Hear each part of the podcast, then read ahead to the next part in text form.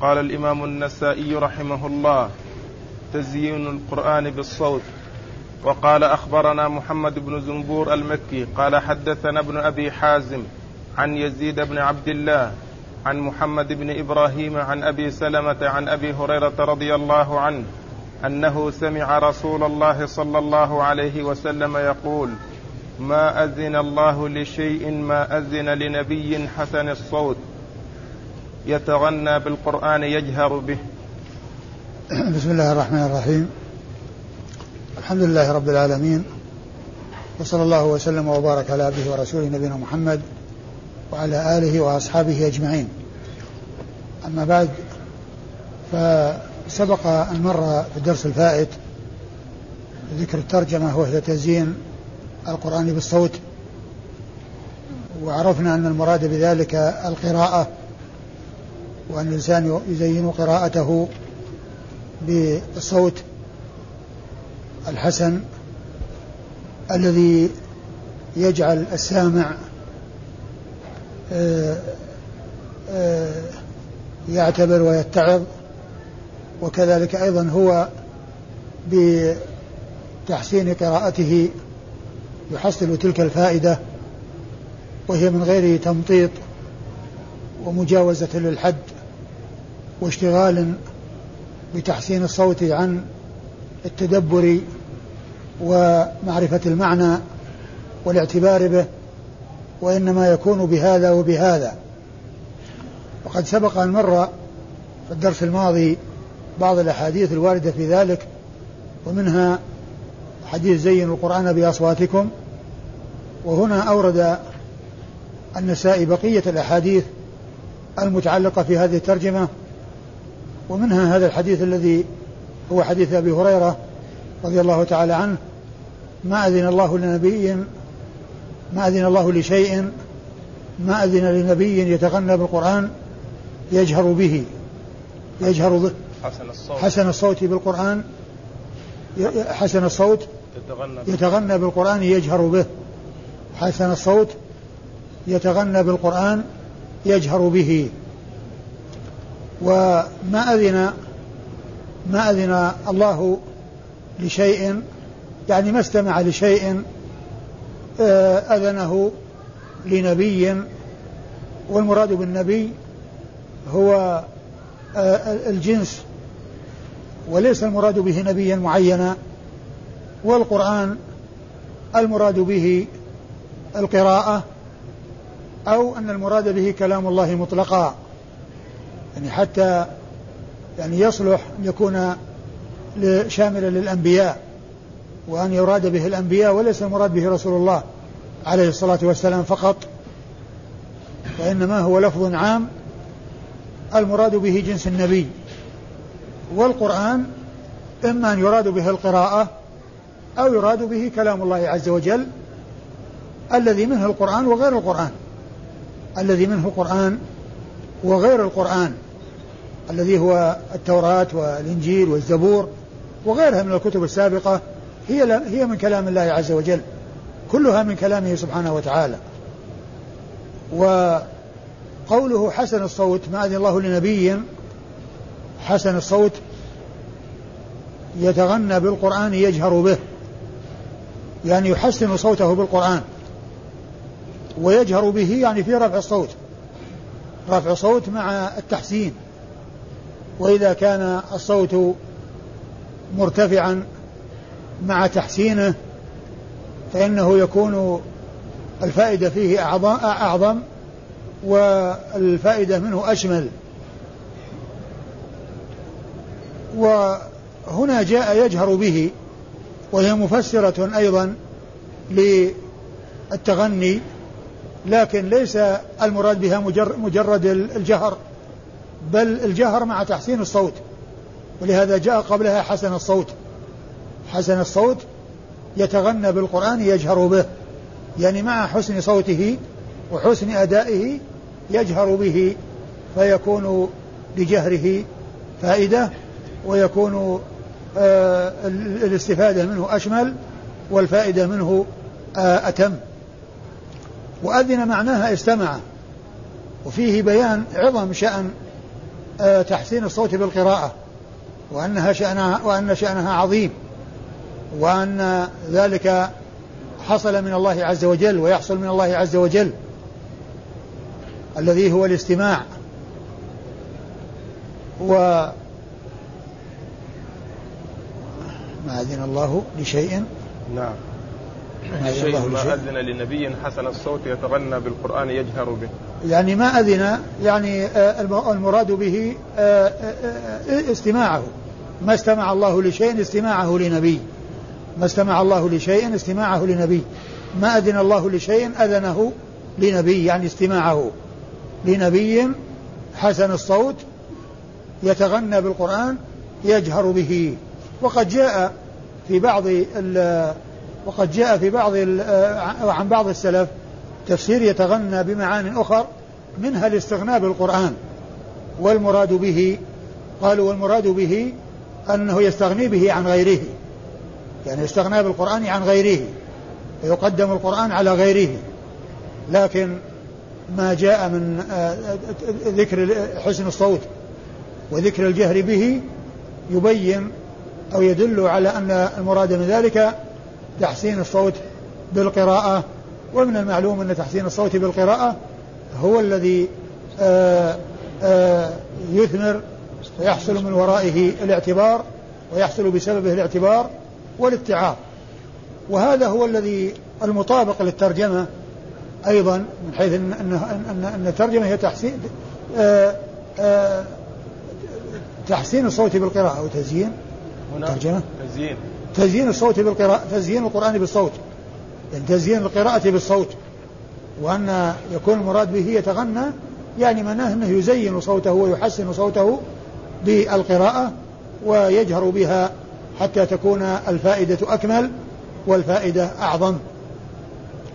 وإسناد الحديث يقول النسائي أخبرنا محمد بن زنبور المكي وزنبور لقب اسمه اسم صاحبه جعفر ولكن لقبه زنبور وهو صدوق له أوهام خرج حديثه النسائي وحده.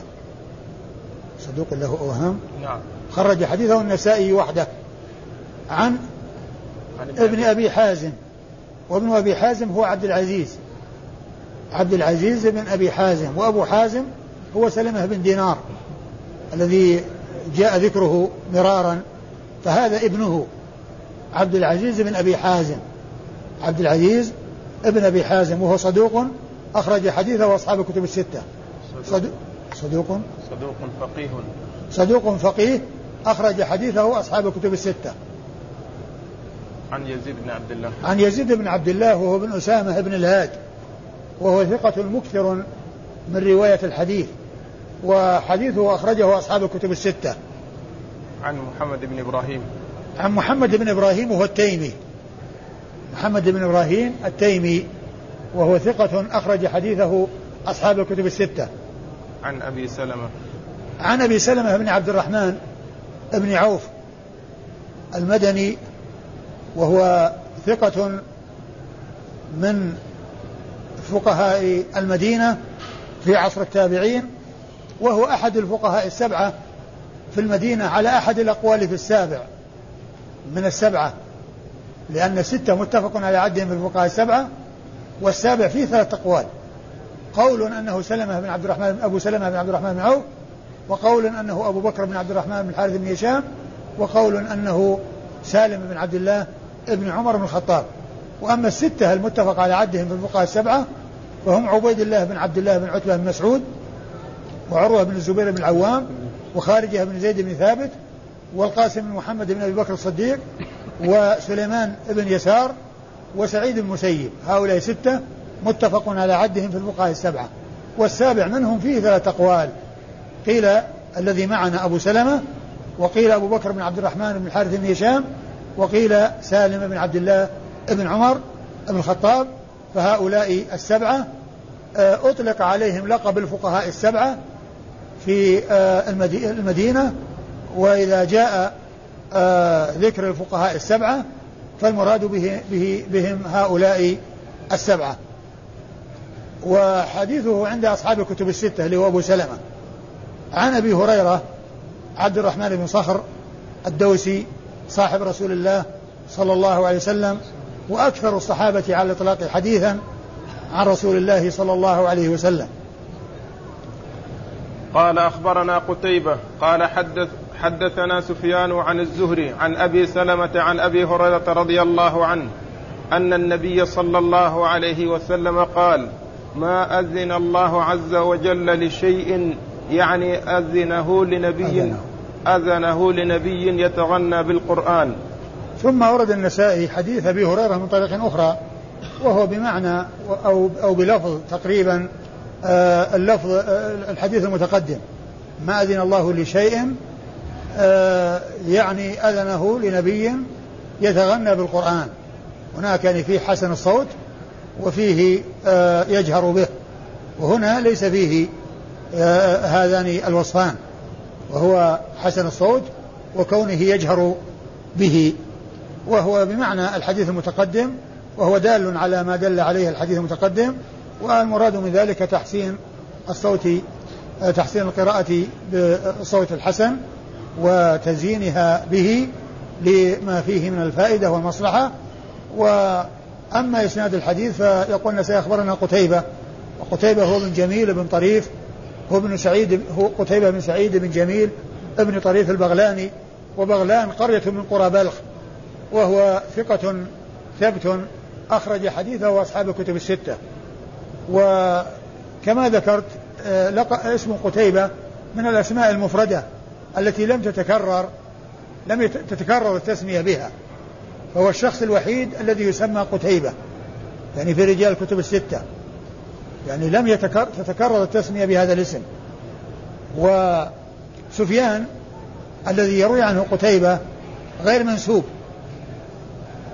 هذا يسمى المهمل يعني الذي يذكر اسمه ولا يذكر نسبه ويكون محتملا بين أشخاص وهنا محتمل سفيان بن عيينة هو سفيان الثوري. لكن هو سفيان بن عيينة لأن قتيبة بن سعيد يروي عن سفيان بن عيينة ولأن سفيان بن عيينة هو الذي يروي عن الزهري ومعروف بالرواية عن الزهري. معروف بالرواية عن الزهري. فإذا جاء سفيان يروي عن ابن عي... عن عن الزهري فالمراد به ابن عيينة لأنه معروف بالإكثار معروف بالرواية عنه. وقد ذكر الحافظ بن حجر هذا في فتح الباري وقال إن سفيان الثوري لا يروي عن الزهري إلا بواسطة. لا يروي عن الزهري إلا بواسطة. لكن ليس معنى كونه لا يروي عنه إلا بواسطة أن بينه وبينه يعني مسافة وأنه يعني ما أدرك لا مدركه. وابن عيينة متأخر عنه في الوفاة كثيرا لأن الثوري توفي سنة 161 وابن عيينة فوق المئة فوق المئة والتسعين فوق التسعين. فبينهم مسافة طويلة. لكن لعل سبب كونه رواية عنه بواسطة لكون هذا في بلد وهذا في بلد. لأن سفيان الثوري بالكوفة والزهري في المدينة. الزهري في المدينة. الحاصل أن سفيان هذا الذي هو غير منسوب إذا جاء سفيان يروي عنه قتيبة فالمراد به ابن عيينة. وإذا جاء سفيان يروي عن الزهري فالمراد به ابن عيينة. يعني من جهتين من جهة رواية قتيبة عنه ومن جهة رواية سفيان عن الزهري.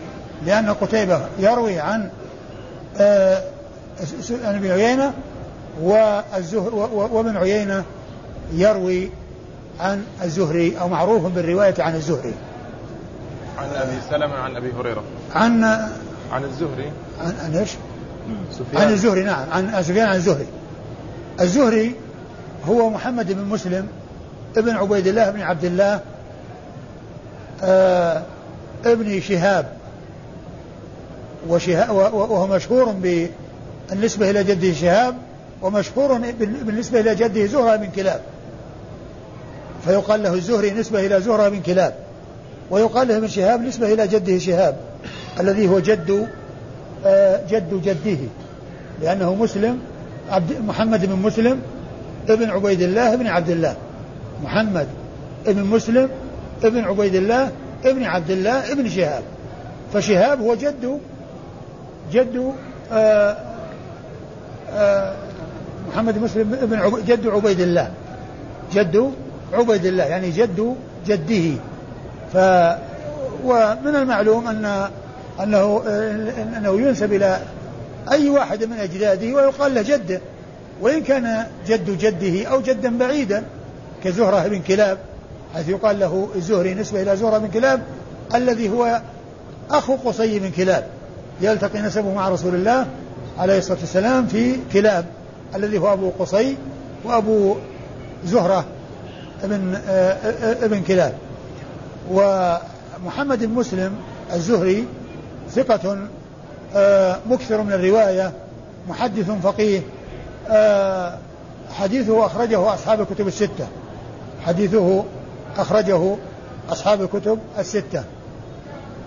ومن مما ذكر في ترجمته أنه كان يكب على الكتب ويشتغل بالعلم. وكانت مما ذكر في ترجمته أن زوجته جاءت إليه وهو مكب عليها فقالت إن هذه الكتب أشد علي من ثلاث ضرائر. إن هذه الكتب أشد علي من ثلاث ضرائر يعني تعني بذلك انشغاله بهذه الكتب يعني عنها وأنه منهمك في العلم ومشتغل بالعلم ومكب على القراءة والكتابة رحمة الله عليه. وحديثه أخرجه أصحاب الكتب الستة. عن؟ عن أبي سلمة عن أبي هريرة. عن أبي سلمة عن أبي هريرة وقد مر ذكرهما في الإسناد الذي قبل هذا. قال أخبرنا سليمان بن داود عن ابن وهب قال أخبرني عمرو بن الحارث أن ابن شهاب أخبره أن أبا سلمة أخبره أن أبا هريرة رضي الله عنه حدثه أن رسول الله صلى الله عليه وسلم سمع قراءة أبي موسى رضي الله عنه فقال لقد أوتي مزمارا من مزامير آل داود عليه السلام. ثم أورد النسائي حديث أبي هريرة رضي الله عنه أن النبي عليه الصلاة والسلام سمع قراءة أبي موسى الأشعري رضي الله عنه وكان حسن الصوت بالقرآن حسن الصوت بالقراءة. فقال لقد أوتي مزمارا من مزامير آل داود. يعني لحسن صوته. والمقصود بآل داود داود آه الرسول عليه الصلاة والسلام. آه فإنه كان آه فإنه كان يذكر بحسن الصوت وبجمال الصوت وزينة الصوت. ولهذا الرسول صلى الله عليه وسلم يعني آآ آآ وصف أبا موسى الأشعري رضي الله عنه بهذا الوصف وأنه أوتي مما أوتيه آل داود. وآل داود آل, آل كذا تطلق أحيانا على على عليه وعلى أهله على ذويه وعلى أهله وأحيانا تطلق على نفس الشخص أنه يراد بهذا اللفظ. فكما تطلق على على ذويه وأهله ومن له به علاقة أيضا يأتي إطلاقها عليه. قالوا والمراد من ذلك داود عليه الصلاة والسلام فإنه كان يضرب به المثل في حسن القراءة وحسن الصوت صلوات الله وسلامه وبركاته عليه وعلى نبينا. والمقصود أن هذا الثناء أو هذا التنويه بشأن أبي موسى لحسن صوته دال على ما ترجم له المصنف من تحسين آه، الصوت بالقراءة أو تحسين القراءة بالصوت. ومن المعلوم أن أن أن أن التحسين أو حسن الصوت آه، منه ما يكون آه، يعني جبلة ومنه ما يكون محاولة لأن التحسين كما هو يعني يكون بالفعل. لكن يكون يعني بعض الناس يعني صوته يعني آه، حسنا وتحسين القراءة بالصوت الحسن مما يزيده حسنا وجمالا. والحديث دال على الترجمة. وشاهد لها. وإسناد الحديث يقول النسائي أخبرنا. أخبرنا سليمان بن داود. أخبرنا سليمان بن داود وهو أبو الربيع المصري. أبو الربيع المصري ثقة خرج حديثه أبو داود والنسائي. عن ابن وهب وهو عبد الله بن وهب المصري المحدث الفقيه. حديثه أخرجه أصحاب الكتب الستة. ثقة خرج حديثه أصحاب الكتب الستة. عن عمرو بن الحارث وهو أيضا المصري. وهو ثقة حديثه أخرجه أصحاب الكتب الستة. عن عن ابن شهاب. عن ابن شهاب وقد مر ذكره وهو الزهري. أيوه. عن أبي سلمة عن أبي هريرة. عن أبي سلمة عن أبي هريرة وقد مر ذكرهما أيضا قريبا. قال أخبرنا عبد الجبار بن العلاء بن عبد الجبار عن سفيان عن الزهري عن عروة عن عائشة رضي الله عنها أنها قالت سمع النبي صلى الله عليه وسلم قراءة أبي موسى رضي الله عنه فقال لقد أوتي هذا من مزامير آل داود عليه السلام. عن عائشة رضي الله عنها أنها قالت سمع النبي صلى الله عليه وسلم قراءة أبي موسى فقال لقد أوتي هذا من مزامير آل داود عليه السلام. ثم الحديث دال على رفع الصوت بالقرآن لأن الرسول صلى الله عليه وسلم سمع صوته وهو لا يعلم به. وهو لا يعلم به ولهذا جاء في بعض الأحاديث لو كنت أعلم لحبرته لك تحبيرا. يعني فهذا دال على ما تقدم عن أم هاني أنها قالت كنت أسمع قراءة الرسول صلى الله عليه وسلم وأنا على عريشي يعني وهو, دال وهو ترجم له على رفع الصوت. وهذا أيضا دال على تلك الترجمة. التي هي رفع الصوت لأن النبي عليه الصلاة والسلام سمع صوته يعني وهو لا يعلم به وهو ليس حاضرا عنده وجلس أو وقف يستمع لقراءته وهو لا يعلم به. فهو دال على على ما دل عليه حديث أم هاني المتقدم في آه الذي استدل به النسائي على رفع الصوت بالقرآن أو على رفع الصوت بالقراءة. والحديث حديث عائشة هذا هو بمعنى حديث أبي هريرة المتقدم وهو دال على ما دل عليه. وإسناده يقول أخبرنا عبد الجبار بن العلاء بن عبد الجبار آه وهو صدوق خرج له مسلم والترمذي والنسائي. لا بأس به. لا وهو لا بأس به. قال فيه لا بأس به خرج حديثه مسلم, مسلم والترمذي والنسائي.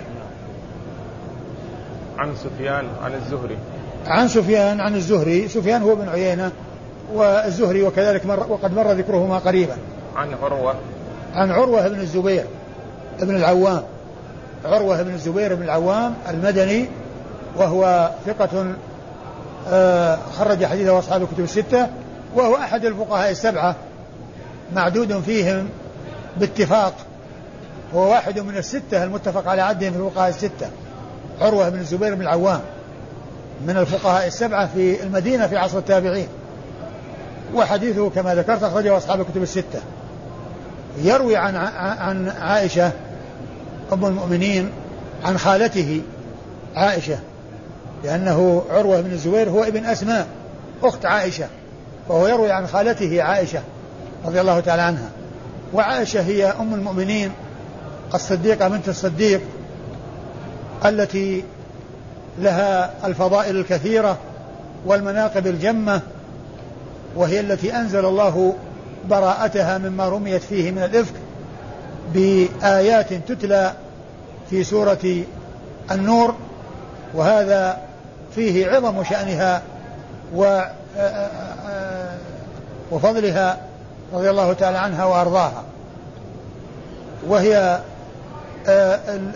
هي المرأة الوحيدة التي عرفت بكثرة الحديث عن رسول الله صلى الله عليه وسلم من أصحابه الكرام والمعروفون بكثرة الحديث سبعة ستة من الرجال وامرأة واحدة هي أم المؤمنين عائشة رضي الله تعالى عنها وأرضاها. ولهذا فهي من أوعية السنة التي حفظ الله تعالى بها سنة رسول الله عليه الصلاة والسلام لا سيما السنة المتعلقة بالبيوت وبأحوال الأزواج الزوجات مع أزواجهن فإنها حفظت في ذلك وفي غيره الشيء الكثير رضي الله تعالى عنها وأرضاها. قال أخبرنا إسحاق بن إبراهيم قال حدثنا عبد الرزاق قال حدثنا معمر عن الزهري عن عروة عن عائشة رضي الله عنها أنها قالت سمع رسول الله صلى الله عليه وسلم قراءة أبي موسى رضي الله عنه فقال لقد أوتي هذا مزمارا من مزامير آل داود عليه السلام. ثم أورد النسائي حديث عائشة من طريق أخرى وهو بمعنى الحديث المتقدم عن عائشة رضي الله تعالى عنها. ودال على ما دل عليه لأنه حديث واحد جاء من طريقين وموضوعه واحد بل لفظه تقريبا واحد. ثم إسناد الحديث يقول النسائي أخبرنا إسحاق بن إبراهيم. إسحاق بن إبراهيم وهو ابن مخلد المشهور بابن راهويه وهو ثقة آه، فقيه وصف بأنه أمير المؤمنين في الحديث وهي من الصيغ الرفيعة وأعلى صيغ التعديل وأرفع صيغ التعديل. وحديثه أخرجه أصحاب الكتب الستة إلا من ماجه. حديثه أخرجه أصحاب الكتب الستة إلا من ماجه فإنه لم يخرج له شيئا. عن عبد الرزاق. عن عبد الرزاق وهو بن همام الصنعاني اليمني وهو ثقة مصنف ثقة حافظ مصنف أخرج وهو صاحب المصنف مصنف عبد الرزاق المليء بالأحاديث والآثار عن الصحابة ومن بعدهم. وحديثه أخرجه أصحاب الكتب الستة. حديث عبد الرزاق بن همام أخرجه أصحاب الكتب الستة. عن معمر وهو ابن راشد وهو ثقة حديثه أيضا عند أصحاب الكتب الستة. عن الزهري. عن الزهري عن عروة عن عائشة وقد مر ذكرهم في الإسناد الذي قبل هذا. قال أخبرنا قتيبة قال حدثنا الليث بن سعد عن عبد الله بن عبيد الله بن أبي مليكة عن يعلى بن مملك أنه سأل أم سلمة رضي الله عنها عن قراءة رسول الله صلى الله عليه وسلم وصلاته. قالت ما لكم وصلاته؟ ثم نعتت قراءته فإذا هي تنعت قراءة مفسرة حرفا حرفا.